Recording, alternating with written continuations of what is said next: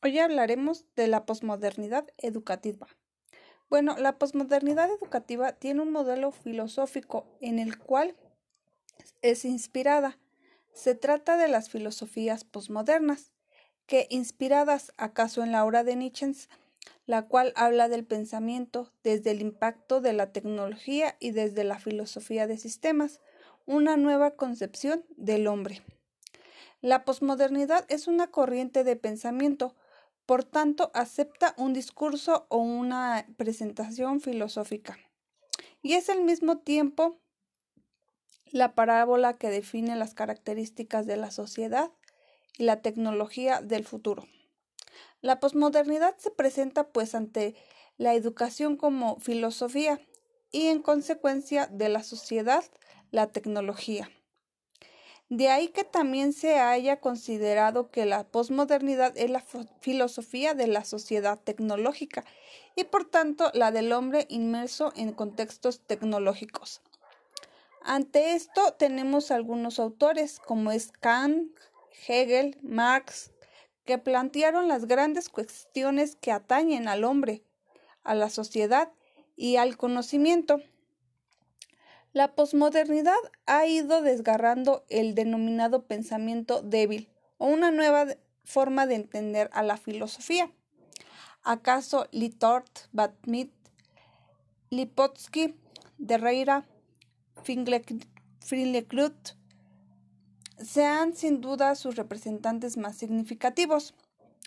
Ante el valor de la razón y de la realidad para el logro de la verdad, de hecho, sería Descartes y Kant los grandes conocedores de la, de la modernidad. Surge como precedente de lo que denominamos posmodernidad a la figura y a la obra de Nietzsche. Para este autor no se da ya lo absoluto, por tanto no hay verdad, o si se quiere Dios, como metáfora axiológica de lo absoluto y de la verdad ha muerto. El hombre no posee, pues, un punto de referencia, un fundamento. El hombre se centra en términos absolutos, sin nada y sin nadie.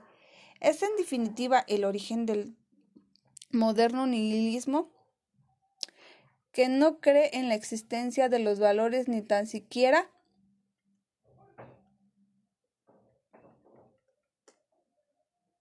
en la necesidad de los mismos. No hay verdades, no hay sentido. Es el hombre el que se debe de enfrentar ante la realidad vacía. Un hombre que es capaz de vivir sin ayudas, porque no las necesita. Un hombre que ante la nada será el encargado de crear el mundo. Es el famoso superhombre de Nietzsche, que desprecia los apoyos de la oferta, la razón y las grandes verdades.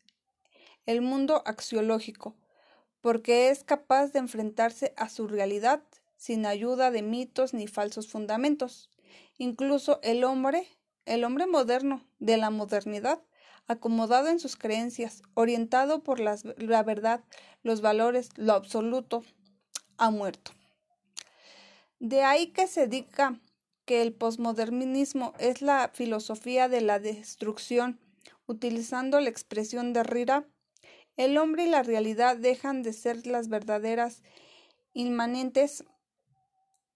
Es falsa la existencia de las redes con think tanks, con y de las redes extensa de Descartes. El sujeto trasciende ha dejado de existir. Hay pues que desconstruir el hombre, retornarlo a desnudez axiológica. El hombre en Nietzsche ha dejado de ser hombre para convertirse en la categoría en el sistema capaz de romper con las falsas con las falicias humanistas razón, verdad, fe, moral y valores. El nuevo hombre ha retornado las cosas a su verdad e, e entidad. Las ha desnudado de valor porque estos no, se, no solo no existen, sino que son innecesarios. Se habla de un superhombre porque puede vivir sin el humanismo, sin las mentiras y las falacias de la razón, sin verdades inamovibles, absolutas, sin valores y sin Dios. En este sentido, pues la posmodernidad se nos presenta como un pensamiento antihumanista al no existir nada. Solo se da lo que es, o sea, el presente. Solo existe lo que sucede, no se da el futuro, porque de todas formas no existe el sujeto y por tanto tampoco la proyección. Solo se da la pura presencia, ni siquiera porque no hay fundamentos, solo lo relativo.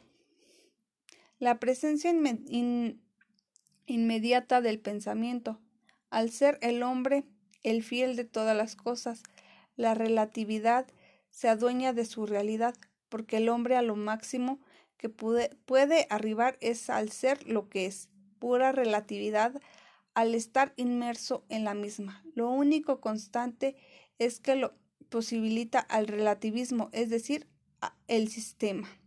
La posmodernidad es ante todo la filosofía de la desmitificación y de la desacrilización, lo que implica graves reprecursores en el terreno de la ética, al no existir imperativos categóricos. Solo se da el sistema o se da la estructura que permite que se dé aquella realidad que se está dando. Por tanto, también se ha visto la posmodernidad como una filosofía sistemática o acerca de los sistemas. Bueno, pues como nos podemos dar cuenta en la posmodernidad que estamos viviendo ahorita, pues sí se están dejando muy atrás los, los valores que teníamos antes inculcados, ¿no? Ahorita ya casi nadie se, se da el, el respeto que se merece muchas, igual y muchas de nuestras costumbres también se están, este, se están perdiendo. Entonces tenemos que empezar a rescatar lo que es nuestra, nuestra fe, nuestros valores y este, y no dejarlos atrás.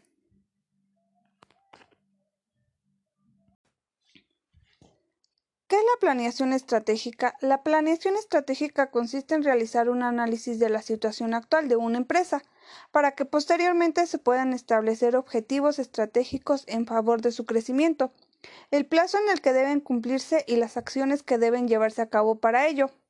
Este proceso le da a las empresas una visión más clara de hacia dónde deben dirigir, sus esfuerzos, además de ayudarles a tomar mejores decisiones y distribuir de manera óptima los recursos con los que se cuentan.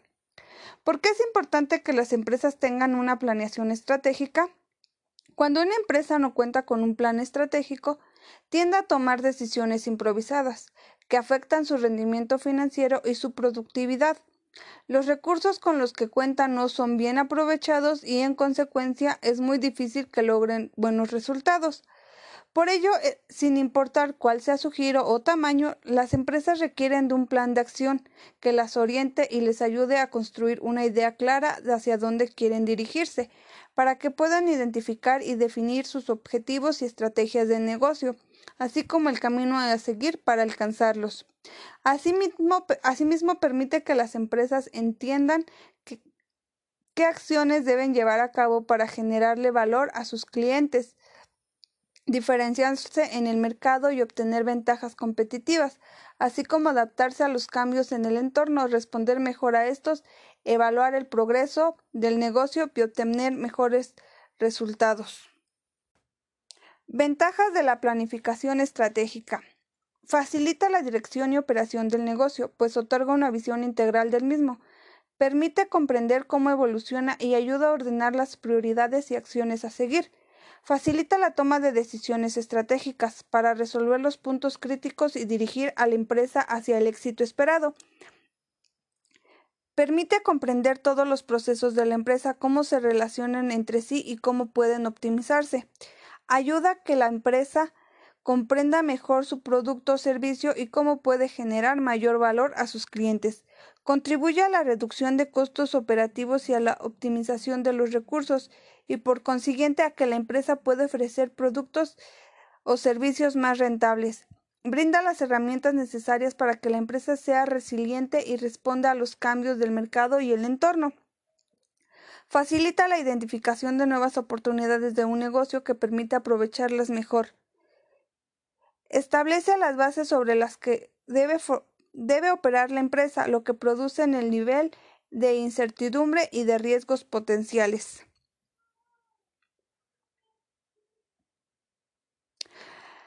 Las empresas deben tomar en serio el tema de la planeación estratégica, ya que esta les ayudará a establecer objetivos concretos y estratégicos para alcanzar un futuro exitoso. Tener una idea clara de lo que debe hacer, cómo debe hacer cómo lo debe hacer y qué necesita para ello, aprovechar adecuadamente las oportunidades de negocio que se le presenten y al mismo tiempo ser lo suficientemente flexibles para cambiar sus, sus estrategias y responder adecuadamente a los cambios. Por ello es importante que tomes